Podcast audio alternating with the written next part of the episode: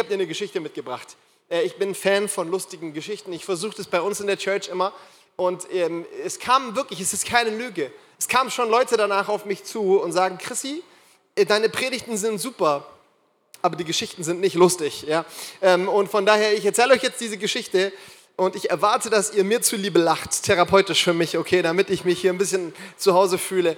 Es ist die Geschichte von einem Mann, der Urlaub gemacht hat in Jerusalem und zwar nicht allein, sondern er hat die ganze Family am Start gehabt. Frau, Kind und Kegel, äh, Eltern, Schwiegereltern. Wer war schon mal mit den Schwiegereltern im Urlaub?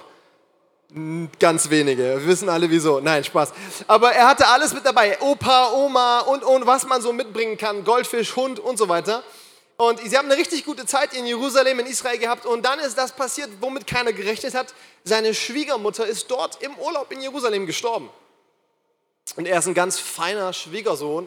Er hat sich um alles gekümmert, worum man sich kümmern muss, um das ganze organisatorische. Er ist zu einem Sachkundigen gegangen, um sich darüber zu informieren, wie das jetzt ablaufen kann mit Beerdigungen und so weiter. Und hat dann herausgefunden, ja, man kann schon den Leichnam irgendwie nach Deutschland fliegen lassen, damit er zu Hause begraben werden kann. Aber das Ding kostet 10.000 Euro Transportkosten. Und der Sachkundige erklärt es ihm so und sagt, ja, kannst du machen, aber hey, wir in Israel, wir machen super günstige Beerdigungen. Du zahlst hier 150 Euro all-inclusive und wir beerdigen deine Schwiegermann. Was ist es dir wert? Und der Mann denkt kurz nach und sagt dann, ja, nee, ey, auf jeden Fall werden wir meine Schwiegermutter nach Deutschland bringen. Koste es, was es wolle, auch wenn es 100.000 Euro sind. Meine Schwiegermutter kommt nach Hause. Und der Mann ist ganz gerührt und sagt, wow, du musst deine Schwiegermutter ja wirklich gern haben. Der Mann sagt, ja, nee, nicht so wirklich, eigentlich genau im Gegenteil. Ich habe nur diese Story gehört von einem Mann, der in Jerusalem gestorben und begraben wurde und drei Tage später von den Toten auferstanden ist. Und das darf sich auf keinen Fall wiederholen. Okay, ihr seid freundlich, ihr seid freundlich. ihr, seid einfach, ihr seid einfach lustiger als die Ekklesianer, finde ich gerade so raus. Ne? Hey, ich finde diese Geschichte super. Erstens, weil ich eine ultra coole Schwiegermutter habe. Äh, vor allem, weil ich einen unglaublich genialen Retter habe. Und wisst ihr, das ist kein, das ist kein antikes Überbleibsel von einem komischen äh, ideologischen Glauben, sondern das ist meine tiefste Überzeugung. Jesus Christus ist historisch wirklich real über diesen Planeten gelaufen. Er hat wirklich sein Leben am Kreuz gelassen und er ist leibhaftig von den Toten auferstanden. Er wurde gesehen von erst den Ladies, dann kamen die zwölf dazu. Später sagt Paulus in Korinther 15, dass er von über 500 Menschen gleichzeitig gesehen und erlebt wurde. Und weißt du, die Welt heute, 2000 Jahre später, ist voll von Hunderttausenden, Millionen, sogar Milliarden Menschen, die behaupten, sie sind dem Auferstandenen begegnet. Ich bin einer von ihnen. Und deswegen will ich mit euch heute über die Auferstehung reden. Ich will mit euch über Ostern quatschen und ich weiß, Ostern ist schon wieder zehn Tage her, irgendwie sowas. Ne? Ähm, aber wisst ihr, Jesus ist nicht am Kreuz gestorben und von den Toten auferstanden, damit wir uns an einem Tag im Jahr an Ostern erinnern können, sondern damit wir an jedem Tag im Jahr in der Auferstehungskraft und Auferstehungsrealität unterwegs sein können. Amen. Und das ist so wichtig, dass wir auch das immer wieder vor Augen haben. Das ist das Kernstück unseres Glaubens. Jesus ist wirklich von den Toten auferstanden. Und wenn wir das begreifen, wenn wir das für unser Leben ergreifen, dann hat das unbedingt Konsequenz auf unser Leben. Es ist unmöglich, ich will das unterstreichen, es ist unmöglich, Jesus kennenzulernen, wirklich zu glauben, dass er von den Toten auferstanden ist, ohne eine veränderte Lebensrealität zu erleben. Das ist undenkbar. Und wisst ihr, das Spannende ist, wir reden von Ostern. Äh, du kannst mal in der Bibel nach diesem Begriff Ostern suchen. Du wirst lang suchen, du wirst ihn nicht finden. Ja? Ostern ist kein biblisches Wort, ist trotzdem ein cooler Begriff. Aber wenn die Bibel über das spricht, was wir Ostern nennen, nämlich Jesu Tod und Auferstehung, dann nennt sie das nicht Ostern, sondern dann nennt sie das Evangelium. Und Evangelium ist ein altes griechisches Wort, das auf Deutsch wörtlich übersetzt nichts anderes bedeutet als gute Botschaft, Good News. Wisst ihr, und ich finde in diesen Tagen, äh, in denen die Medien so voll sind von Bad News und von Fake News und von War News, bin ich so froh, dass ich tief im Herzen diese gute Nachricht habe, Good News habe. Und ich glaube, diese gute Nachricht müssen wir uns immer wieder vor Augen halten, damit wir erkennen, was sie für einen Impact auf unser Leben haben wollen. So, und diese Konsequenz, die diese gute Nachricht auf dein Leben heute im 21. Jahrhundert in Wetzlar haben soll, von denen lesen wir in Epheser Kapitel 1. Und deswegen lade ich dich ein, mit mir zusammen die Verse 18 bis 21 zu lesen. Hier schreibt Paulus an die Gemeinde in Ephesus und wir lesen es, als wäre es geschrieben an die Gemeinde in Wetzlar. Er, das ist Gott, öffne euch die Augen des Herzens, damit ihr erkennt, zu welcher Hoffnung ihr von ihm berufen seid, welcher Reichtum an Herrlichkeit in dem Erbe liegt, das er für die Heiligen bereithält und mit was für einer überwältigend großen Kraft er unter uns, den Glaubenden, am Werk ist. Es ist dieselbe gewaltige Stärke, mit der er am Werk war, als er Christus von den Toten auferweckte und ihm in der himmlischen Welt den Ehrenplatz an seiner rechten Seite gab.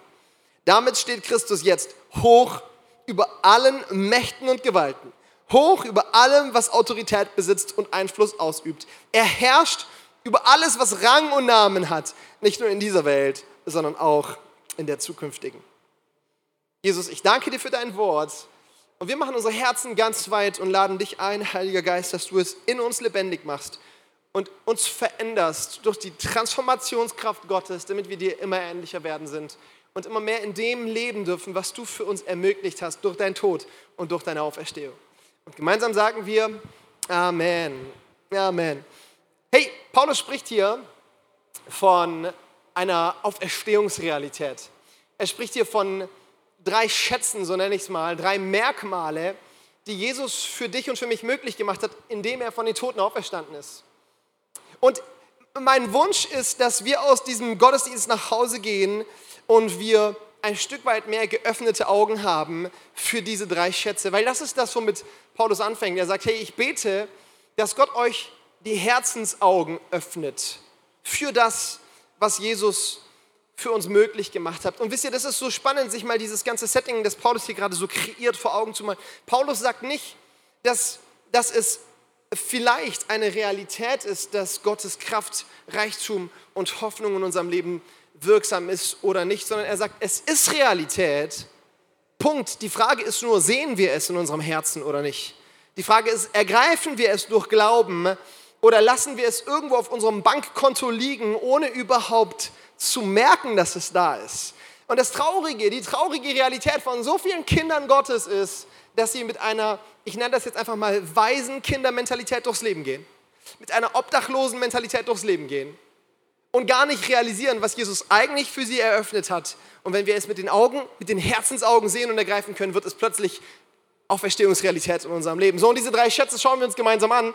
Und der erste Schatz, den Paulus uns hier öffnet, beziehungsweise bei Paulus ist es der letzte, ich fange damit an, ist Kraft.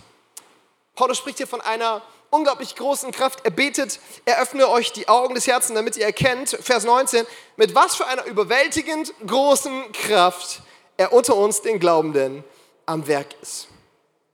Mit was für einer überwältigend großen Kraft er unter uns am Werk ist. Hey, das ist auch schon mal eine ganz taffe Formulierung, oder? Überwältigend große Kraft.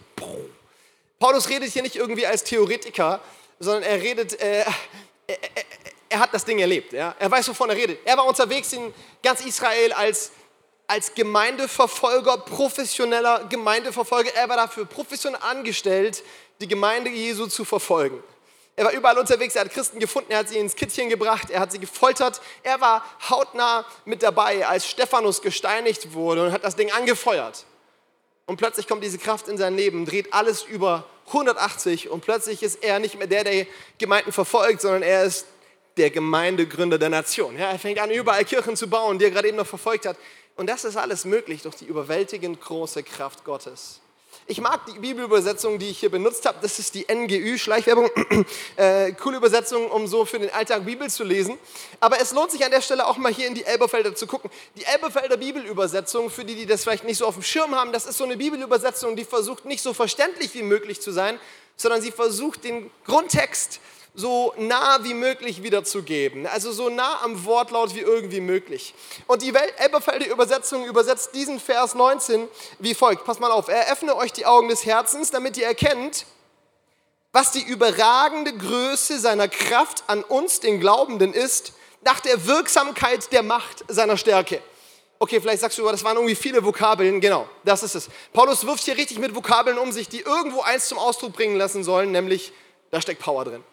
Ey, das ist total der Gewaltvokabelsalat, ja. Das sind alles Begriffe, die haben Power in sich. Ähm, Im Griechischen sind es so Begriffe wie Dynamis, Energeia, Kratos. Vielleicht kennst du das. Das sind lauter so Begriffe, die haben wir im Deutschen sogar ein bisschen im Ohr. Dynamit, äh, äh, Energie, Kratos kennst du vielleicht von Demokratie oder so, das ist die Herrschaft. Ey, da steckt so viel Power in den Vokabeln und damit es vielleicht so ein bisschen greifbar wird, ich übersetze mal alles, was man legitim mit Kraft übersetzen darf. Mit Kraft, dann steht da folgendes, nämlich die überragende Größe seiner Kraft nach der Kraft seiner Kraft der Kraft. Okay, das ist ziemlich viel Kraft, oder? Ey, und, und das ist eigentlich totaler Nonsens. Paulus will einfach irgendwie schwarz auf weiß aus Papier bringen, da steckt Power im Namen Jesus. Ey, das ist nicht Theorie, das ist Realität. Die Kraft Gottes will in deinem Leben wirksam werden. Und weißt du, ich weiß nicht, wie es dir geht. Ich bin fromm aufgewachsen ähm, ich bin in einem ziemlich konservativ gläubig christlichen Elternhaus aufgewachsen. Aber der Grund, warum ich heute an Jesus glaube, ist nicht, weil meine Kirche als Kind super spannend war. Hashtag war sie nicht, okay? Ähm, der Grund, warum ich an Jesus glaube, ist nicht, weil ich Bibellesen als Teenie so unglaublich cool fand. Ich habe mal zu Weihnachten habe ich mir eine Bibel gewünscht, keine Playstation.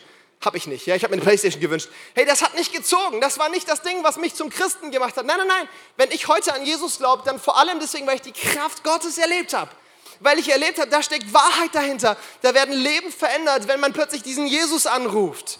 Ey, du musst mir das nicht glauben. Ja, danke. Danke. Du musst mir das nicht glauben, wenn ich das jetzt erzähle, aber ich, ich habe heute Morgen schon ein paar Stories erzählt von dem, was ich mit Jesus erlebt habe. Ich habe heute auch ein paar Stories mitgebracht, aber weil ich begeistert bin von der Kraft Gottes. Hey, ich, ich, ich war mal unterwegs in, in Gaundere, ja, der Stadtteil dort, das ist eine Stadt in Kamerun, der Stadtteil heißt Gadamabanga, habe ich mir nicht ausgedacht, heißt wirklich so. Und in Gadamabanga gab es ein Riesenfeld. Wir haben dort zwei große Stangen aufgestellt, so 15 Meter hoch, oben zwei Glühbirnen aufgestellt. Das war unsere Production-Technik. Das war alles, was wir hatten. Und dann haben wir eingeladen, kommt in den Gottesdienst heute Abend, wir werden predigen und werden für Kranke beten. Und dann kommt so ein Typ und sagt zu mir, Muslim, sagt zu mir, hey, ihr sagt, ihr betet für Kranke und Gott tut Wunder. Ich habe einen Freund, der wurde vor drei Jahren von einem Auto angefahren und seitdem ist sein rechtes Bein tot, gelähmt. Schleift es nur hinterher, beziehungsweise ist hochgebunden und er läuft an Krücken. Könnt ihr für ihn beten? Ich habe gesagt, ja klar, bring mit. So nach dem Motto, ich werde ihn wahrscheinlich nie wiedersehen. Ich bin jetzt mal ganz großgläubig. Er meint, ja, so schwierig, der kann ja nicht laufen und wir haben kein Geld für ein Taxi. Kannst du mir Geld fürs Taxi geben? Ich dachte mir, ja, das ist eine gute Masche. So kommt man auch an Geld, wenn man es will, ja. Und ich habe gesagt, nee, nee, nee, pass mal auf, du bringst deinen Freund her und wenn du hier bist, dann bezahle ich dir das Taxi. Das war schlau, oder? Ich finde, es war ein smarter Move. Ja, nicht schlecht. So, und, und, und, und ich dachte mir, das war's, ich sehe den Kerl nie wieder. Am Abend, der Gottesdienst fängt an, das Volk sammelt sich, plötzlich kommen Hunderte, plötzlich kommen Tausende, plötzlich ist der Raum voll, die ganze, die ganze, die ganze Fläche war voll mit Menschen. Und tatsächlich fährt so ein Taxi voraus und dann steigen da zwei Jungs aus und sie packen einen dritten und den tragen sie auf ihren Schultern. Zwei außen, der eine in der Mitte, rechtes Bein hochgebunden und bringen ihn in die Plätze rein. Und ich dachte, oh my goodness, der hat echt geglaubt, was ich gesagt habe. Jetzt wird es kritisch. Ja, und dann habe ich da irgendwie versucht, auf Französisch eine Predigt zu halten. Ich hoffe, da war irgendwo Jesus drin, okay. Und nach dem Gottesdienst kommen die auf mich zu und er sagt, hey, erkennst du mich wieder? Ich habe gesagt, mein Freund, hier ist der Kerl. Wow, und schnell wurde allen klar, das ist eine heiße Nummer. Und dann haben sich da Menschen drumherum gesammelt, das waren alle Muslime. Und lass mir da sagen, Muslime sind geliebte Menschen. Jesus liebt Muslime von ganzem Herzen und wir lieben Muslime von ganzem Herzen. Ja, und plötzlich standen da 60, 70 Muslime mit ihren Kappas drumherum. Und alle haben geschaut, was passiert jetzt? Und ich habe gesagt, hey, ich bete super gern für dich, aber weißt du, ich würde super gern im Namen Jesus beten, weil das ist der Name, in dem Kraft liegt. Und er meinte, es ist mir egal, bete wie du willst. Und dann gehe ich da runter und ich bete für diesen Jungen. Und passiert gar nichts. Ich dachte mir, oh Jesus, das ist ein ganz komisches Setting gerade. Und bete nochmal und es passiert gar nichts. Und dachte, jetzt packst du nochmal deinen Mut zusammen und du betest nochmal und ich bete nochmal und während ich bete, spricht der Heilige Geist zu mir und sagt, jetzt sag dem Kerl, er soll laufen, er ist geheilt. Und ich sage zu ihm, hey, lauf los. Und er guckt mich an wie ein Auto und sagt, hey, ich bin hier, weil ich nicht laufen kann. du wolltest irgendwie irgendwas machen, damit sich das ändert. Ich habe gesagt, versuch mal zu laufen. Der Kerl lässt sein Bein runter, er macht einen ersten Schritt, wackelig, guckt um sich, einen zweiten Schritt, dritten Schritt, fängt an zu laufen. Plötzlich hüpft der Kerl auf dem Bein rum, das er gerade eben nicht bewegen konnte. Und ich sagte, was 70 Muslime, 70 Fäuste für ein Halleluja, ja? Alle Hände hoch, alle haben geklatscht, alle haben gemerkt, hier war gerade ein fettes Wunder am Werk. Die Kraft Gottes hat gerade einfach mal einen gelähmten Menschen zum Laufen gebracht. Das war der Wahnsinn. Hey, gleich ein Aufruf hinterher, wer will Jesus kennenlernen? An dem Abend haben 70 Muslime ihr Leben Jesus gegeben. Okay, da war Power drin. Ich möchte dir sagen, der Name Jesus hat reale Kraft, eine überragend große Kraft. Wenn du das nicht glaubst, wenn du sagst, ja, vielleicht in Gadamabanga, irgendwo, aber nicht hier. Nein, nein, nein, hier in Deutschland tut Jesus Wunder. Ich, ich bin heute Christ, weil Jesus in meinem Leben ein Wunder getan hat. Ich war als kleiner Junge auf einer Freizeit in der Nordsee. Es war so eine Kinder, eine, eine, eine Asthmatiker-Kur. Und auf dieser Kur habe ich was ziemlich Mieses erlebt. Das steht nicht auf meinem Skript, aber während der Worship-Zeit habe ich auf dem Herzen gehabt, das zu erzählen. Und ich war damals ungefähr sechs Jahre. Ich bin kein Mensch von Details aber ich muss etwa sechs Jahre alt gewesen sein. Und ich habe auf dieser Kur einen sexuellen Missbrauch von einem anderen Jungen erlebt. Und ich sag dir was, das hat mein Leben sowas von durchgenudelt. Sowas von durchgenudelt. Bis dato war ich einer der selbstvertrauensvollsten Jungs in der Klasse. Ich, ich, war immer ein bisschen der Chef in der Runde. Wenn wir Fußball gespielt haben, ich wurde immer als Erster gewählt. Ich war immer der, der gesagt hat, wir gehen zu McDonald's und alle sind hinterhergegangen. Und plötzlich mit dieser Aktion war ich sowas von gebrochen, ihr Lieben. Ich habe in den Spiegel geguckt und ich habe gehasst, was ich gesehen habe. Ich hatte so Angst, nach Hause zu kommen und meiner Mutter zu erzählen, was passiert ist, weil ich dachte, sogar meine Mutter wird sagen, jetzt mag ich dich nicht mehr. Ich war so gefressen von Minderwertigkeitskomplexen, ich war so gefressen von Scham.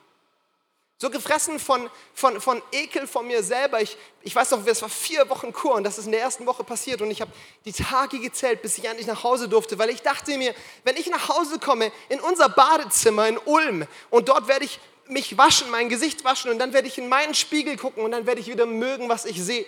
Und ich bin nach Hause gekommen, ich habe mein Gesicht gewaschen und ich schaue in den Spiegel und meine Mutter hatte in der Zeit, wo ich auf der Kur war, den Spiegel abgehängt und einen neuen Spiegel platziert. Und ich habe in diesen Spiegel geguckt und ich habe gehasst, was ich gesehen habe. Und ich bin zu meiner Mama heulend gerannt und habe gesagt, Mama, wo ist der alte Spiegel? Bitte bring den alten Spiegel zurück. In der Hoffnung, dass irgendwie man das Ding wieder zurückdrehen könnte und irgendwas wie vorher wird. Aber ich darf dir was sagen, es wurde nie wie vorher. Niemals. Und ich habe meine Mom angelogen. Ich habe meiner Mom diese Story für sechs Jahre lang nicht erzählt, weil ich so Schiss hatte, wenn ich meiner Mutter erzähle, was ich erlebt habe, wird sie sagen, Chrissy, du bist nicht mehr mein Sohn. Und dann war ich in einem Gottesdienst, ähnlich wie dieses Setting hier. Und ich saß da in der Mitte und um mich herum Menschen erhobene Hände, Tränen in den Augen, sie haben Gott angebetet. Und ich habe gesagt, was soll das, Gott? Die haben alle voll die Begegnung mit dir, die sind alle voll drin. Und ich fühle mich hier wie bestellt und nicht abgeholt. Ich fühle mich, und ich bin so ein künstlerischer Typ, ich habe in meinem Herzen ein Bild kreiert, das ich vor Gott ausgebetet habe. Ich habe gesagt, Jesus, ich fühle mich wie ein, wie am Bahnhof, am Gleis, in einer Menschenmasse der Zug rollt an, die Türen gehen auf, alles strömt hinein und gerade wenn ich reingehen will, gehen die Türen zu und der Zug fährt weg. So fühle ich mich heute mit dir. Stehen gelassen in der Menge. Der Prediger hat das Mikrofon weggelegt, die Band war vorne. Der Prediger kommt wieder nach vorne, schnappt sich das Mikrofon und sagt, hey, Gott hat mir aufs Herz gelegt, hier gibt es einen Jungen. Ich weiß nicht, wer du bist, aber du fühlst dich. Und ich hatte das nur in meinem Herzen gebetet. Ich hatte es nicht mal laut ausgesprochen geschweige denn jemand persönlich erzählt. Und der Pastor sagt, hier ist ein Junge und du fühlst dich wie am Bahnhof am Gleis in einer Menschenmenge und der Zug rollt an, alle gehen hinein und gerade wenn du einsteigen willst, gehen die Türen zu und der Zug fährt weg. So fühlst du dich und Gott sagt zu dir heute Abend, ich sehe dich, ich liebe dich, ich will dich verändern. Und ich wusste plötzlich, wow, Jesus kennt mich. Jesus sieht mich. Ich bin nach vorne gerannt. Ich habe zum ersten Mal nach zwölf Jahren, zwölf Jahre alt war ich, nach zwölf Jahren erzählt, was passiert ist in meinem Leben. Ich habe ihm von meinem sexuellen Missbrauch erzählt. Und darf ich dir was sagen? Ich habe die Kraft Gottes so real erlebt, so real erlebt wie 10.000 Volt. Ich habe noch nie 10.000 Volt erlebt, aber so stelle ich mir das vor. Eine Dusche der Kraft Gottes und mit einem Mal war all die Scham, die ich sechs Jahre mit mir rumgetragen habe, wie weg, wie weggewaschen. Da war nichts mehr übrig. So viel Freiheit, so viel Selbstbewusstsein, so viel Freude an mir selber. Ich habe mich plötzlich selber geliebt. Wow! Ich habe gemerkt, Gott liebt mich so sehr, ich darf mich selber lieben. Weißt du was, seitdem merke ich, wie die, danke Jesus, danke Jesus, seitdem habe ich jeden Monat, jeden Monat auf meiner Couch in meinem Office Menschen mir gegenüber, die mit sexuellem Missbrauch zu kämpfen haben. Und ich darf für Heilung beten. Und ich erlebe, wie Menschen frei werden von sexuellem Missbrauch und von, von, von Panikattacken und von, von, von schlimmsten Ketten, die Menschen hier gefangen halten. Wieso? Weil Jesus wirklich von den Toten auferstanden ist und in seinem Namen immer noch Heilung und Freiheit liegt. Es liegt Kraft in seinem Namen. Hey, der Punkt ist viel länger geworden, als ich ihn wollte. Aber ich will dich ermutigen, wenn du in irgendeinem Grab in deinem Leben drin steckst, vielleicht ist es sexueller Missbrauch, Vielleicht ist es eine Drogensucht, eine Alkoholsucht, eine Spielsucht, eine Kaufsucht. Vielleicht ist es eine Depression. Vielleicht ist es eine, ich weiß nicht, was für eine Krankheit es sein könnte. Ich will dir sagen, ich glaube aus ganzem Herzen daran, dass heute noch Auferstehungskraft Gottes am Wirken ist und dass du Heilung erleben kannst. Vielleicht in einem Moment, wie ich es erleben durfte, vielleicht in einem Prozess, der zu einem Durchbruch führt. Ich glaube auf jeden Fall, dass du Heilung erleben darfst wenn die Auferstehungskraft Gottes in deinem Leben Realität wird. Hey, und bei dieser Kraft bleibt Paulus nicht stehen, sondern er sagt, durch das Kreuz und die Auferstehung dürfen wir erkennen, welcher Reichtum an Herrlichkeit in dem Erbe liegt, das er für die Heiligen bereithält. Reichtum, wow, das ist ein spannender Begriff, oder? Ist hier irgendjemand abgeneigt, wenn es ums Thema Reichtum geht? Okay, da traut sich niemand zu melden. Wenn es um Reichtum in der Kirche geht, sind alle ganz ängstlich, ne? Und ich weiß auch wieso, weil da viel Schabernack getrieben wurde und man irgendwelche komischen Prosperity Gospel Teachers im Ohr hat, wo man sich denkt, ob das so ganz biblisch ist oder nicht. Aber weißt du was? Ich habe mir den Text nicht ausgedacht, sondern Paulus spricht davon, dass wir erkennen sollen, was für ein Reichtum an Herrlichkeit auf uns wartet. Auf uns, auf die Heiligen. Weißt du, wer die reichsten Menschen auf dieser Welt sind? Das sind die Heiligen. Die reichsten Menschen in diesem Universum sind die Heiligen. Weißt du, wer die Heiligen sind? Das sind du und ich.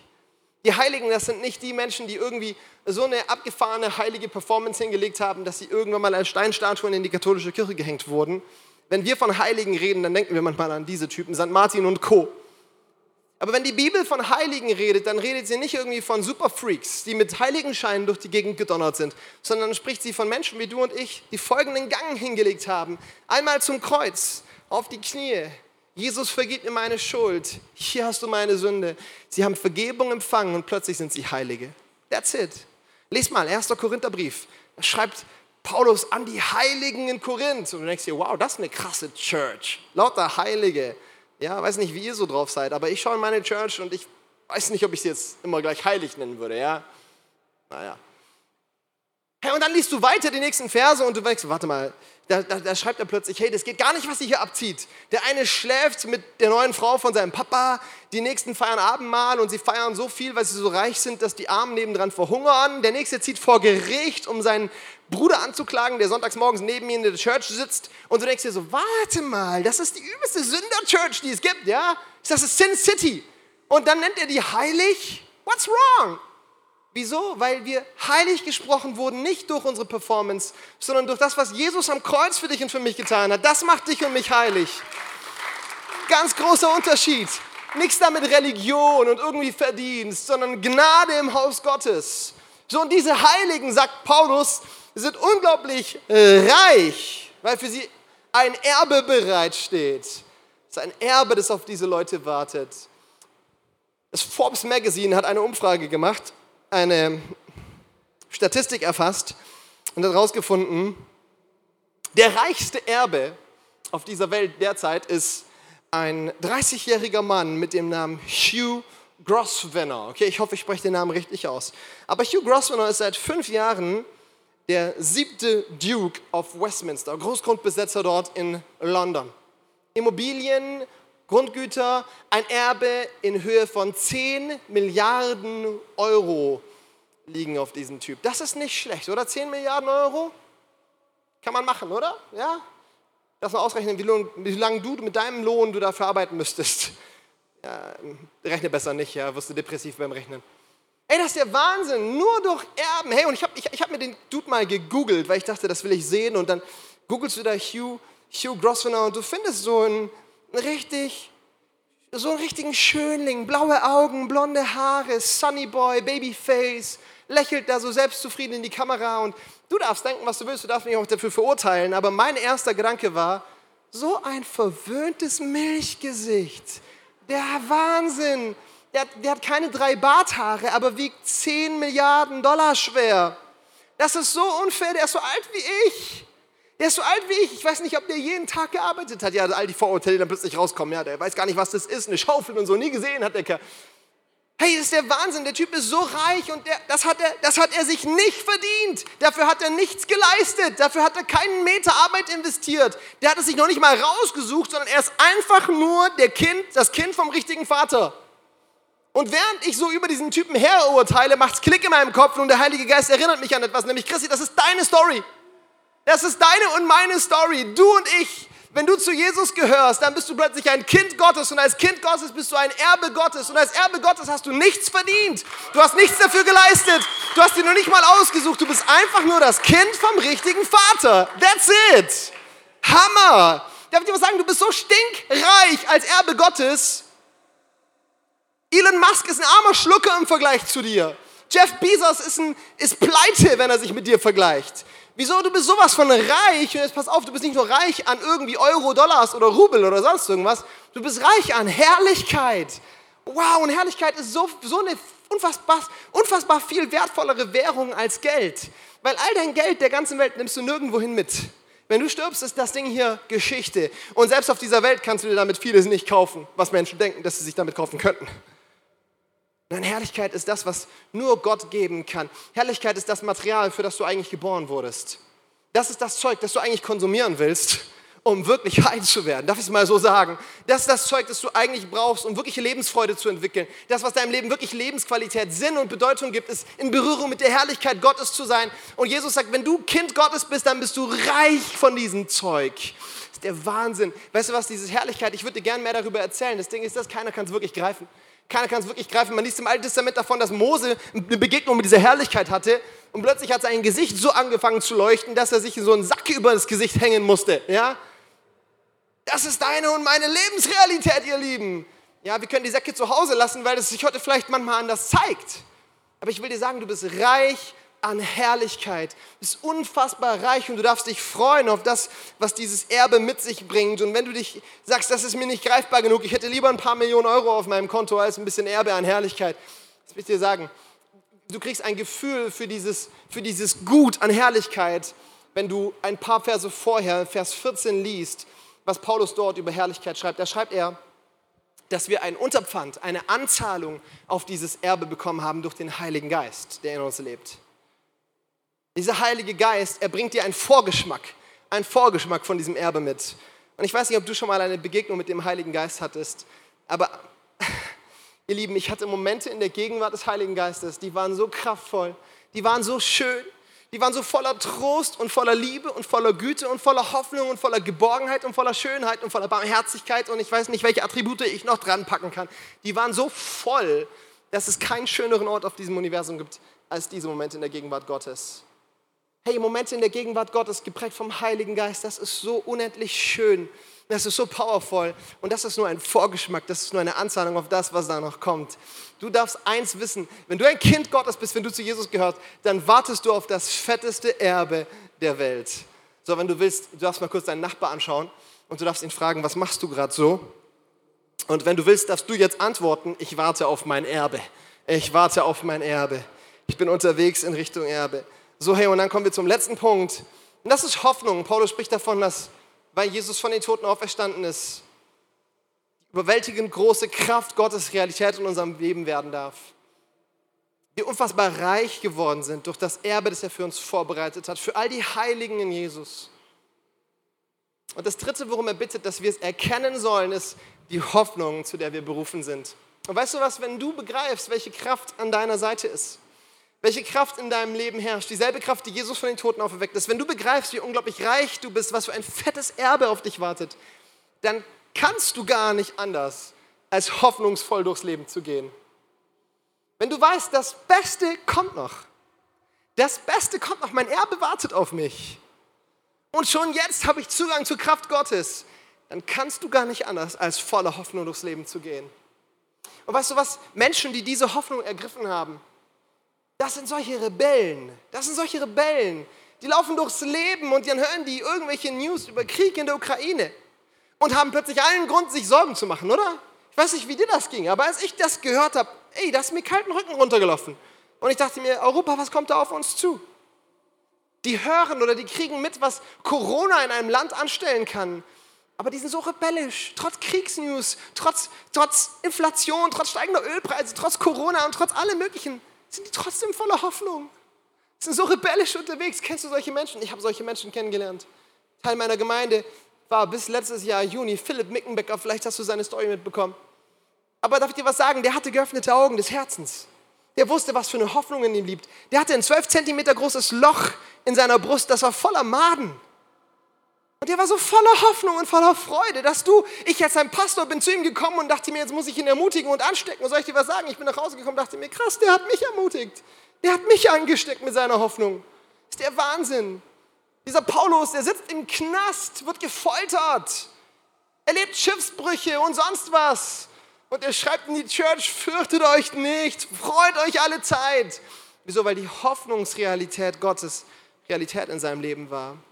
Und ich möchte dir heute Morgen Mut machen, ergreife, ergreife diese Realität. Jesus ist für mich am Kreuz gestorben, er hat seine Liebe für mich bewiesen am Kreuz. Er ist wirklich von den Toten auferstanden und wenn du diese Realität ergreifst, dann wird plötzlich Hoffnung Teil deines Lebens. Dann wird plötzlich Hoffnung Teil deines Lebens. Und plötzlich trotzt du den Lebensumständen, die der Alltag so mit sich bringt, und, und, und du hältst ihnen eine größere Realität entgegen. Du musst auch kein komischer Charismatiker werden, der sagt, nein, Krieg gibt es gar nicht. Nein, Corona gibt es nicht, es gibt keine, keine Krankheit. Nein, du darfst ganz realistisch durch Leben gehen und sagen, ja, es gibt Krisen. Ja, es gibt Krankheit. Ja, vielleicht ist jemand aus meiner Familie gestorben. Ja, vielleicht geht es in meiner Familie drüber und drunter. Aber es gibt eine größere Realität.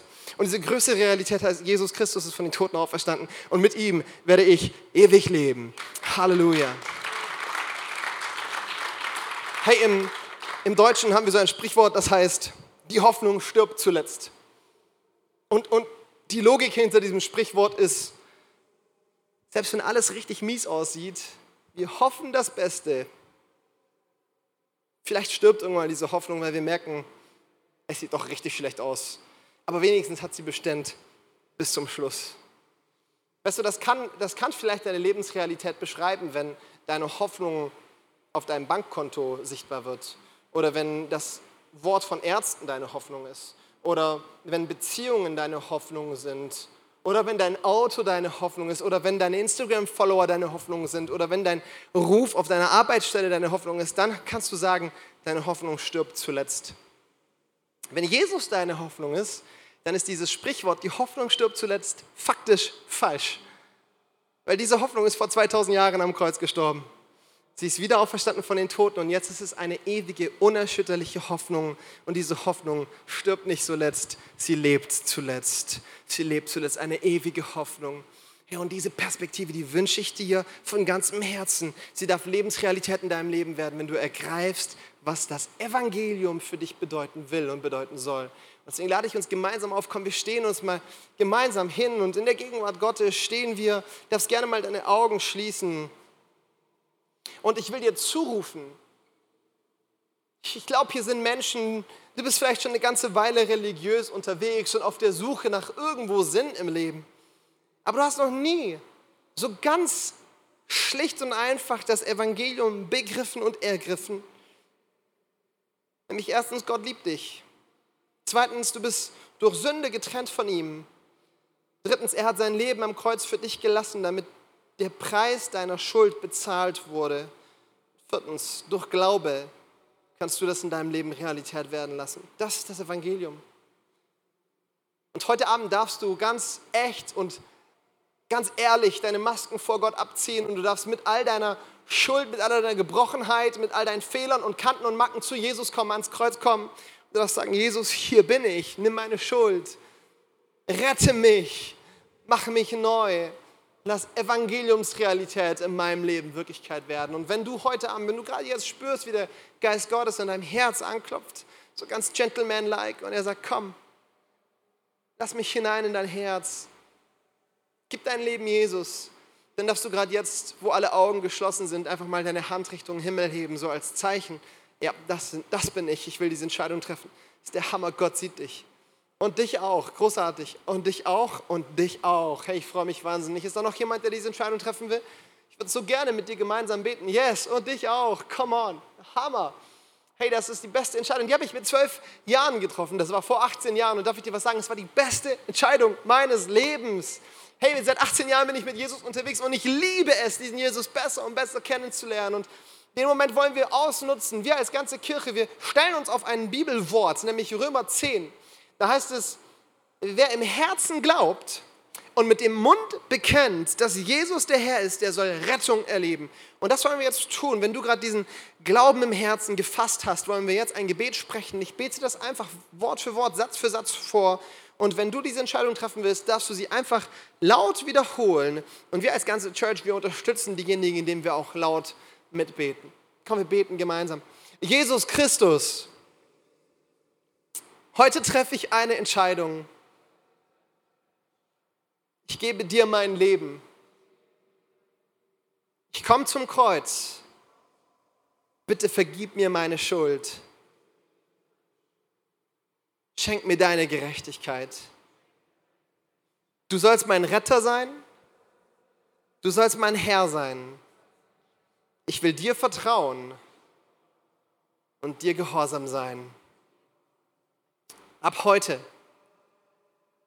bin ich dein Kind und niemand und nichts kann mich jemals von dir trennen. Und gemeinsam sagen wir Amen. Amen. Hey, können wir mal einen fetten Applaus für die Leute geben, die gerade diese Entscheidung getroffen haben? Hammer. Hey, ich freue mich so sehr für diese Entscheidung. Das ist das Beste, was es gibt, wenn Menschen erkennen, wer Jesus ist. Hey, und vielleicht bist du schon eine ganze Weile mit Jesus unterwegs. Vielleicht warst du auch schon mal enger an Jesu Herzen dran, aber du merkst, da sind so manche Dinge reingekommen, die dich vielleicht auch ein bisschen vom Kurs abgebracht haben. Vielleicht merkst du, dass du ein bisschen so prinzipienreiterisch geworden bist und ein bisschen einfach unterwegs bist in diesem Standard-Christsein und du hast Lust auf eine frische Begegnung mit Gott. Du hast Hunger nach der Kraft, nach dem Reichtum, nach der Hoffnung, die Jesus schenken kann. Dann will ich dir Mut machen, dass wir uns jetzt gemeinsam nochmal ausstrecken nach Gott. Wir singen nochmal einen Song gemeinsam und du darfst einfach da, wo du bist, nochmal deine Hände aufstrecken und ich lade dich ein, ich will nochmal für uns beten, das jetzt schon zu machen. Wenn du Hunger hast nach mehr, deine Hände Richtung Himmel zu strecken als Zeichen, Jesus, ich will ganz nah bei dir sein und leere Hände gebe ich dir, damit du sie füllen kannst. Jesus, und für all diejenigen, die jetzt gerade sich ausstrecken nach dir, bete ich, ich danke dir, dass du uns eine frische Begegnung mit deinem Geist schenkst. Ich danke dir, dass du uns neu erfüllst mit der Auferstehungskraft Gottes, dass du uns tief in unser Herzen hinein verwurzelst, ein Bewusstsein für den Reichtum des Erbes, das auf uns wartet. Und dass diese Perspektive Hoffnung unser Leben prägt, von A bis C. Ich bete für alle diejenigen, die krank sind. Und ich denke dir, dass gerade jetzt Heilung geschieht, dass Menschen körperliche Heilung erleben dürfen, psychische Heilung erleben dürfen und rauskommen dürfen aus Süchten und Ketten, die sie gefangen halten, Jesus. Und ich danke dir ganz besonders für diejenigen, die jetzt gerade mit richtigen Schicksalsschlägen zu kämpfen haben die Sachen erlebt haben, die ihnen den Schlaf rauben und die ihnen vor allem den Frieden rauben. Und ich will dir gerade jetzt zusprechen, dass der Friede Gottes, der jeden Verstand übersteigt, dein Herz erfüllt mit der Perspektive Hoffnung. Weil deine Vergangenheit ist erlöst und deine Zukunft ist gerettet, damit du die Ewigkeit mit Jesus verbringen darfst. Und in Jesus mächtigen Namen beten wir gemeinsam. Amen. Amen. So schön, dass du Teil unserer Online-Community bist und dir diesen Audiopodcast angehört hast. Wir wünschen dir von ganzem Herzen, dass du Jesus Christus immer ähnlicher wirst, furchtlos lebst und dein Umfeld positiv veränderst. Schreib uns gerne eine Nachricht über icf-rheinmain.de, wie wir dich ganz persönlich darin unterstützen können. Bis zum nächsten Mal. Mach's gut.